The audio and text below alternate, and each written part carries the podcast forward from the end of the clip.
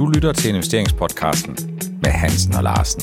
Stedet, hvor de private investorer uge efter uge bliver opdateret på investeringstendenser i øjenhøjde. Velkommen til afsnit 140 investeringspodcasten med Hans og Larsen. Vi skal snakke lidt om aktiemarkedet, der heldigvis viser livstegn og lever. Vi skal ind på, om inflationsforventningerne måske forhåbentlig har toppet, og øh, så kommer vi ikke udenom, Helge, at noget af det, som de fleste forbrugere har snakket om i den her uge, som også får en betydning for investorerne, det er om de her vanvittigt høje naturgaspriser nu endelig har fundet et nyt og meget lavere leje. Vi ved, Helge, med sikkerhed, at vi ikke med sikkerhed ved, hvornår investorerne de får lyst til at sælge mange aktier og købe mange aktier. Det er simpelthen en dagsform, som kommer, fordi det, der driver aktierne på helt kort sigt, det er stigninger, det giver større lyst til at købe, og store fald, det giver lyst til at udgå af aktiemarkedet. Ja, og det er så sjovt med de der store fald. Ikke? I, den normale verden, når vi er ude at handle, hvis der er noget, der falder i pris, så skynder vi os at købe det. Det gør man altså ikke med aktier. Der er det frygten for, at øh, tingene falder yderligere, der gør, at man ikke træder ind på markedet. Øh, der er nogen, der døber tågen, ligesom det er sket her på det sidste. Øh, og sådan er det, når man når nogle plateau eller nogle niveauer i, i et fald, og så håber man på, at det er bunden, og så er der nogle køber til, og så kan man jo se, hvad omfanget, hvor fast bunden bliver på det. Øh, så det, det er jeg meget spændt om lige for øjeblikket.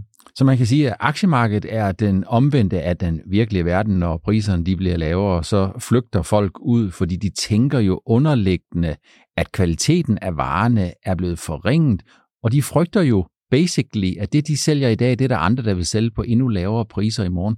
Har det ændret sig, Helge? Hvis du kigger over de sidste 5, 10, 15 år, har det ændret sig? Er der sket en ændring på det? Overhovedet ikke.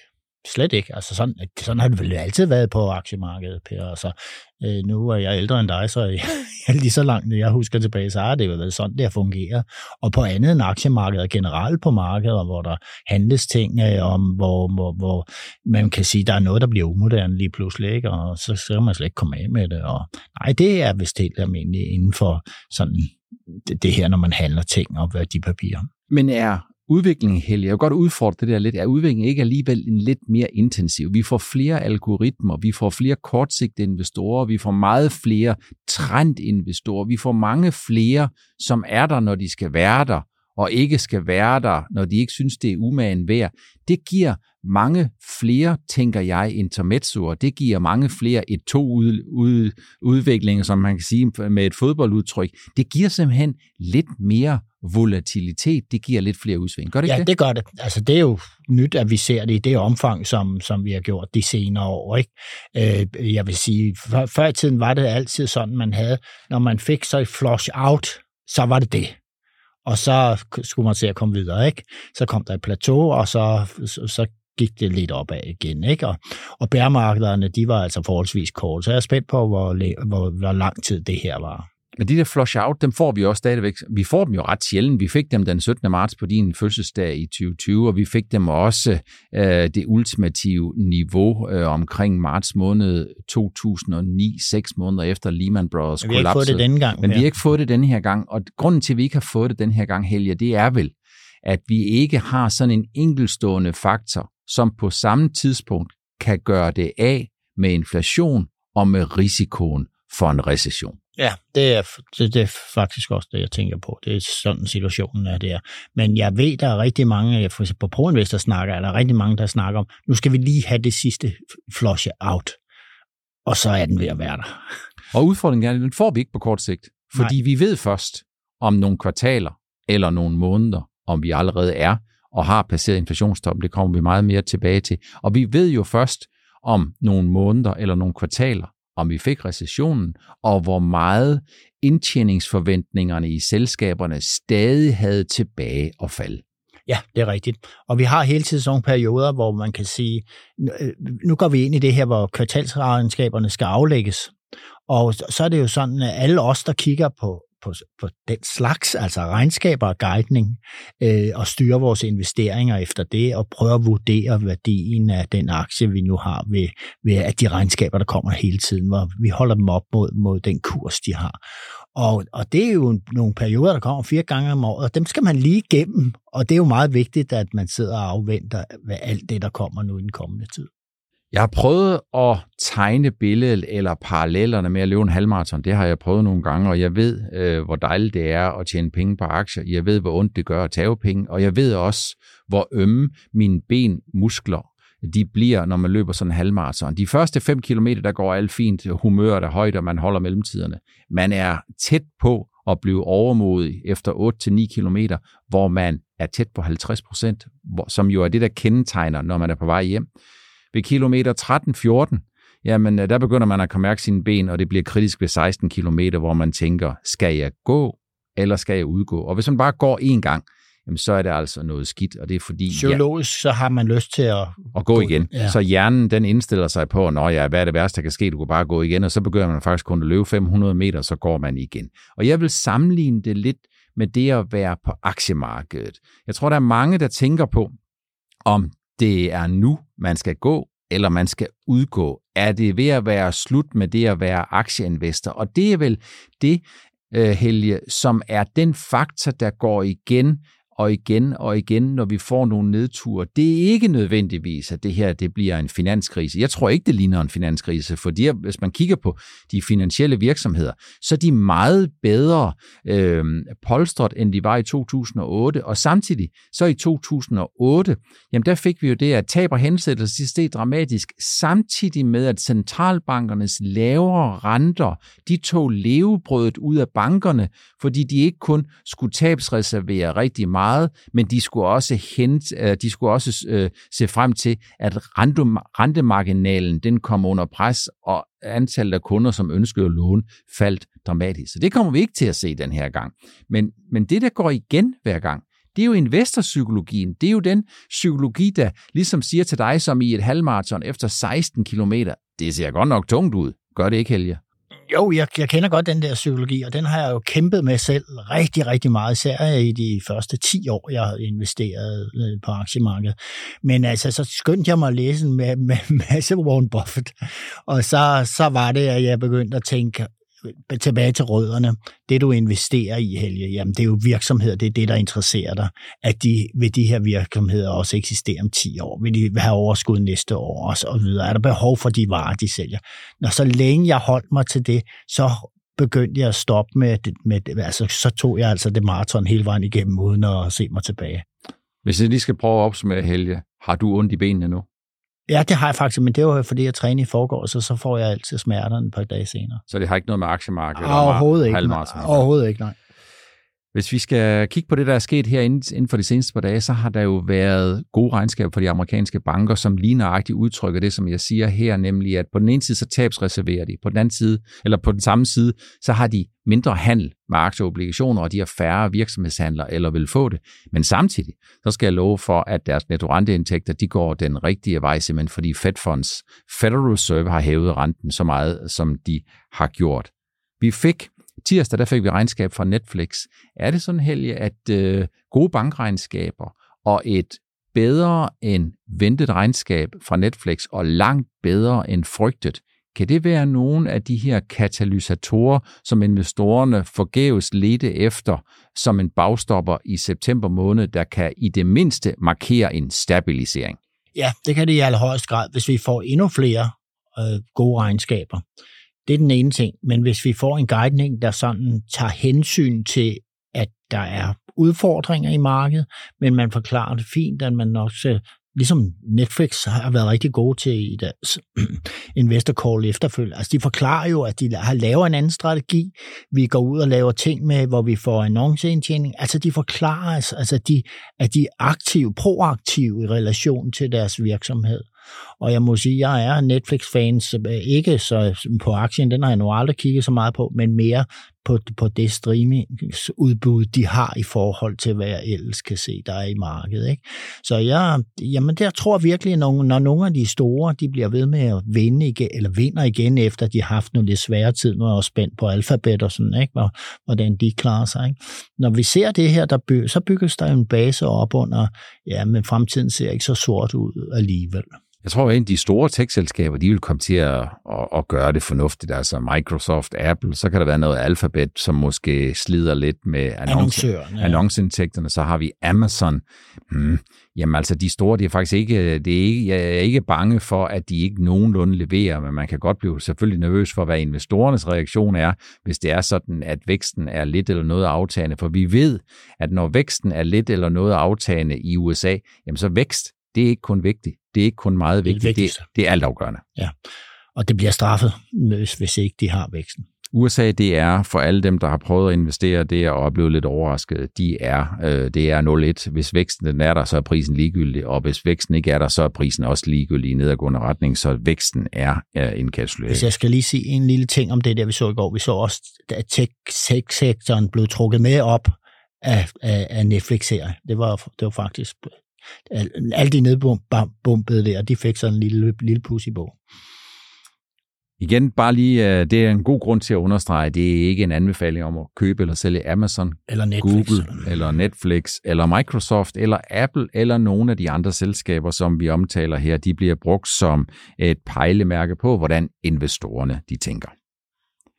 Vi har fået, Helge, de øh, seneste par dage og de seneste uger, der har vi set, at energikomplekset er begyndt at give sig noget.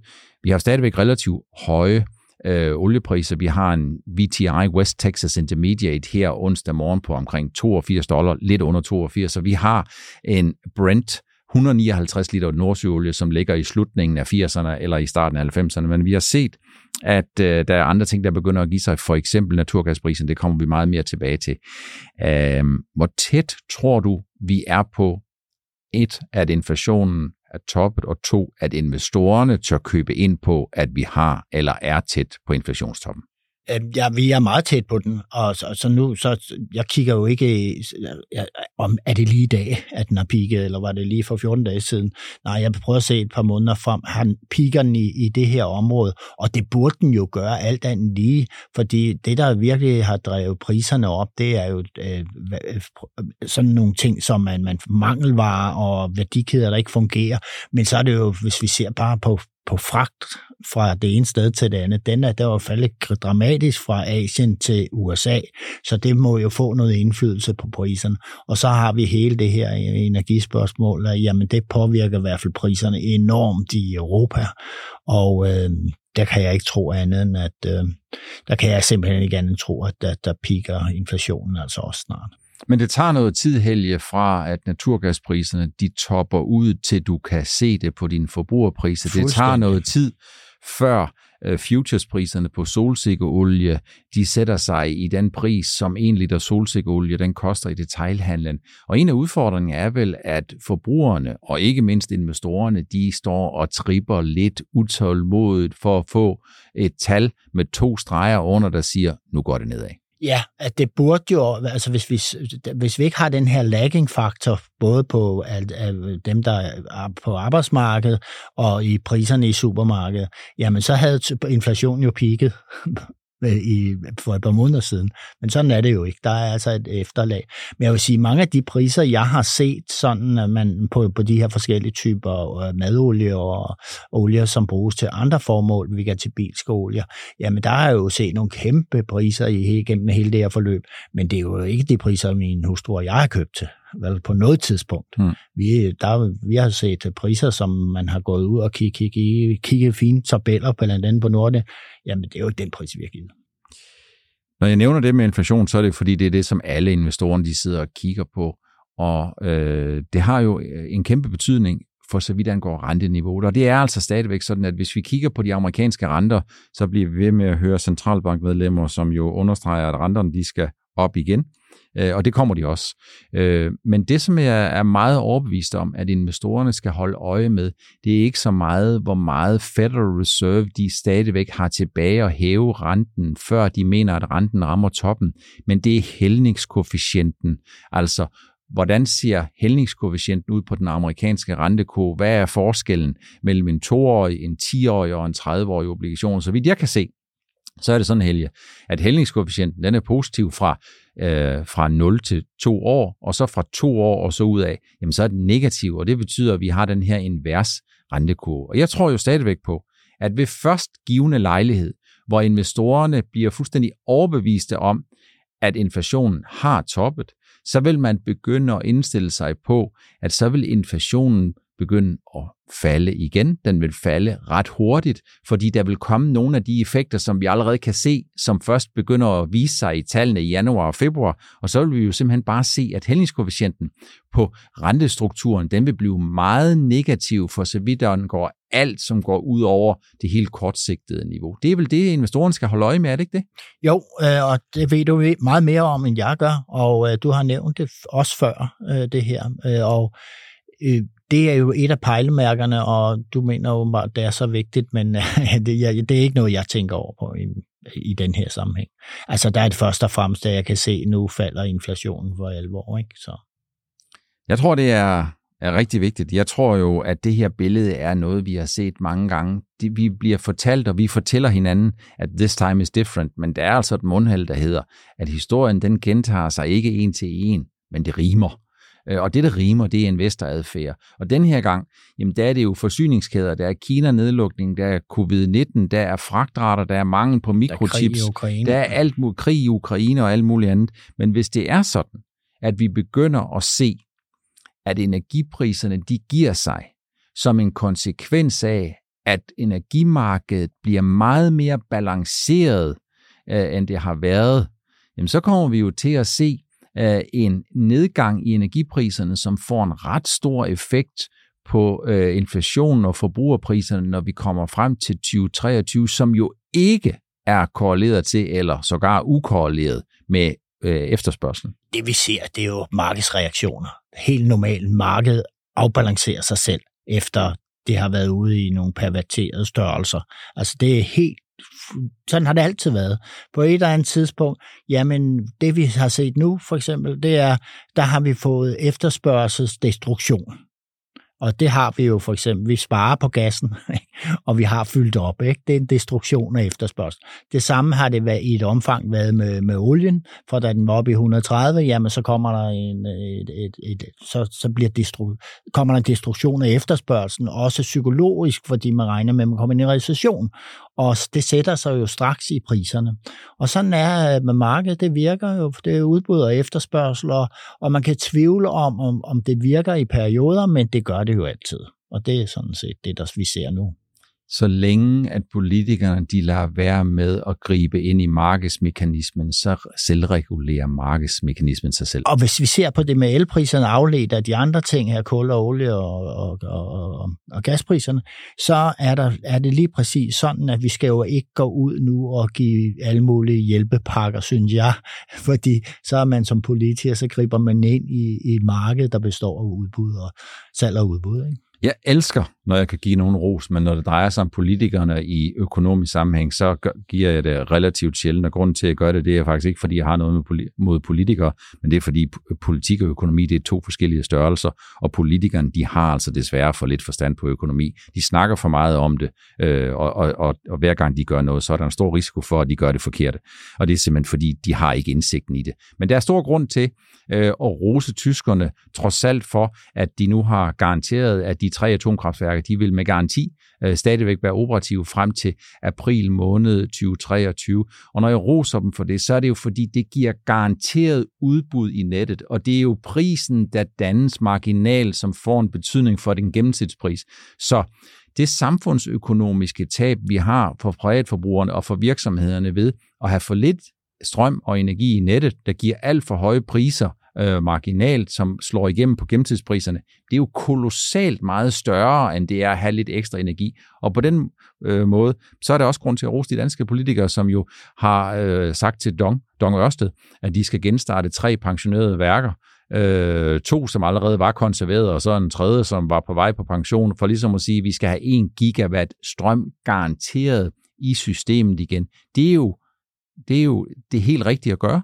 Ja, fuldstændig, og det er jo helt fantastisk, at øh, man, man, øh, øh, man skal drive så langt af en krigssituation, at, at, at, at, at man skal ud i lige pludselig at slå noget langtidsplanlægning totalt i stykker. Men det beredskab skulle politikerne, så hvis man endelig skal så brejde noget, det de lige gør det her, det er, at det beredskab burde de måske have lagt på plads, inden vi kom i sådan en situation. Men jeg tror, vi, det, det der er sket med den krig, det er, at vi, politikerne bliver meget mere kloge, kloge fremadrettet. Jeg tror, der går mange år, før man øh, ligesom får den her koldkrigsfrygt helt ud af kroppen igen, set i relation til Rusland og måske også Kina. Det bringer mig naturligt videre til, at denne uges absolut positive udvikling, jamen det har jo været kollapset i naturgaspriserne, som jeg er nødt til at sige, at jeg har forsøgt at være bannerfører for de sidste to måneder på Twitter stort set dagligt. Og når det er sådan, at det var langt det mest sandsynlige, at de høje europæiske naturgaspriser, som også får en betydning på vores breddegrad, at de vil kollapse, så er det fordi det prisspike, som vi fik i august måned, det var, uanset hvordan man vender og drejer det, det var så vanvittigt, at jeg kan faktisk kun mindes, at jeg har set noget tilsvarende en gang øh, tidligere. Det var dengang bitcoin bare øh, steg fuldstændig vildt øh, hele tiden. Så jeg har, vi har regnet en lille smule på det, og prisen her i august måned svarer nogenlunde til en 9-10 standardafvielser væk fra det langsigtede gennemsnit. Det er ikke kun vildt. Det er ikke kun meget vildt det er ekstremt meget vildt. Så når priserne de går ned, Helge, så er det jo en fuldstændig naturlig konsekvens. Ikke kun af, at priserne stedet for meget, men også af en lang række andre faktorer.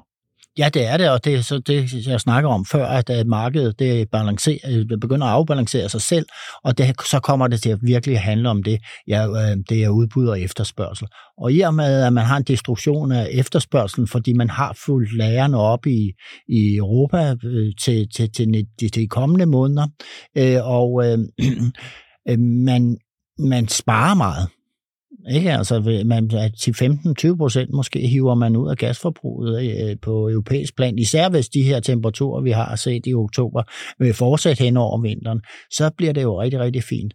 Spørgsmålet er så, det har altid været så sådan, at når lærerne er fyldt op, så falder naturgasprisen.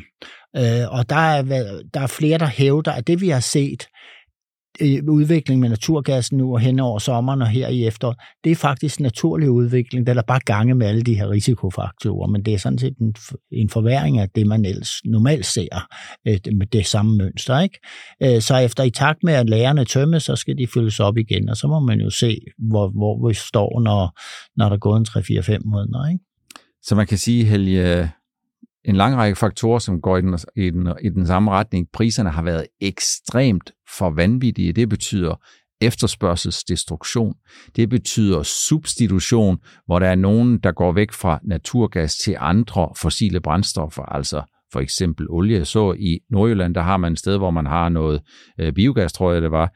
Der havde man lidt problemer med, at man lokalt kunne komme af med biogassen, simpelthen fordi de virksomheder eller de aftager, aftager der lå i lokalområdet, de var skiftet væk fra naturgas. Så skulle man have nogle kompressorer, som kunne presse den her naturgas sammen under enormt højt tryk, men de kompressorer, den kunne man ikke rigtig øh, skaffe på kort sigt, og det betød så, at så var man nødt til at brænde den her naturgas af, som jo egentlig var en kæmpe ressource, men som der bare ikke rigtig var nogen aftager til, dels fordi man manglede teknikken, og dels fordi, at aftagerne rundt omkring lokalområdet, de var skiftet til noget andet. Ja, det er altså sådan, det går med de der små lokale anlæg der, ikke som kun lige dækker et kort areal.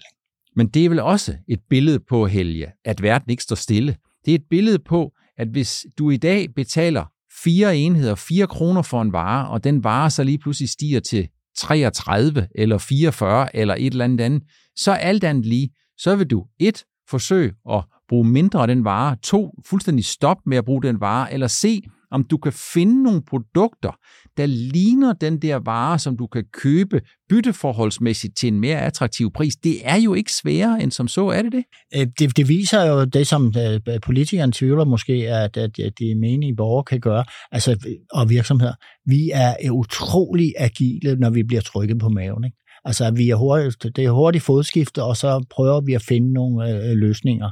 Og det må jeg sige, det tror jeg nok er kommet bag på Putin i forbindelse med alle de forventninger, han har haft til, at han lukker for gassen. Ja, men vi skal nok klare det alligevel. Og det har jeg stor tiltro til, og det, det har vi altid gjort. Og, og det, det er noget, der ligger til den vestlige verden. Altså, vi, kan, vi er omstillingsparate, når vi kommer i nød. Der er ingen tvivl om, at situationen stadigvæk er delikat. Der er ingen tvivl om, at øh, priserne sagtens kan stige igen. Øh, jeg ved ikke, hvad, hvad, hvad gaspriserne de gør inden for de næste 1-2 uger. Det har jeg ingen idé om. Nej, men det er mere sådan, hvad der kommer, når lærerne begynder at tømmes, ikke? når vi kommer hen på foråret. Ikke? Hvordan ser det så ud i 23? Ikke? Men jeg er ret overbevist om, at når vi kigger fremad, Helge, jamen så vil det, vi så i, i august måned, det vil vise sig at være, om ikke once in a lifetime, så vil det vise sig at være meget, så usædvanligt, at det er helt naturligt, at der efterfølgende sker noget. Jeg tror, der bliver sat gang i rigtig mange tanker, og når vi kommer frem i 2023, så tror jeg, at den frygt, man har i dag for, om man har LNG-terminaler nok, om man kan levere, og, og så videre, og så videre, og så videre, der vil den blive mødt med nogle andre muligheder. Den vil blive mødt med, at der er nogen, der måske kan skrue lidt op for nogle haner, som man ikke kender. Den vil blive mødt med, at vores tyrefelt, så vidt jeg husker, kommer op at køre. så kommer det op at køre. Det betyder jo ikke, at vi får alt det gas i Europa, som vi skal bruge alene for tyrefeltet, men det betyder, at der er en lang række ting, som man kan tænde og slukke for, som man, øh, når der går et til to år, har en bedre mulighed for at rebalancere systemet, end man har på en til to dage. Så det mest sandsynlige, det er, at når vi har meget store ubalancer, som giver en meget stor prisforskel mellem det langsigtede gennemsnit og aktuelt niveau, jamen så er der en tendens til, at det kommer ned igen. Jeg vil ikke sige det på en pæn måde. Volatiliteten med de der høje sparks, spikes, de bliver nok noget mindre end øh, næste år. Når det er sådan, vi bringer det her ind, så er det selvfølgelig fordi, at høje energipriser har en væsentlig betydning som inputfaktor for den høje inflation, og den høje inflation har selvfølgelig en væsentlig betydning for, øh, hvor langt op vi skal, og hvor længe renterne de skal hæves, og det er jo det, der til syvende og sidst har været en af de faktorer, som har spillet aktierne et pus sammen med risikoen for en global recession, som jeg jo stadigvæk tænker, Helge, du og jeg, vi er nødt til at erkende. Sandsynligheden for en global recession, en amerikansk, skråstad europæisk recession, den er desværre alt for stor til, at man bare kan negligere den. Fuldstændig, og hvad man siger i USA, at jamen, vi har lidt, lidt lavere energipriser, vi har billig gas i forhold til Europa, ja, men så har I så meget andet, der er dyre. Og Biden, han er ved at have tømt alle sine strategiske lager. De skal vi, fyldes op med olie igen. Vi må håbe, det har været umagen værd, så hans parti de kan få et godt midtvejsvalg. Sådan er øh, realpolitikken jo også. Det var det, vi havde valgt at tage med i afsnit 140 Investeringspodcast med Hans og Larsen. Tak fordi I fulgte med og jeg håber, at I har lyst til at være med os i næste uges afsnit 141 af Investeringspodcasten med Hans Larsen.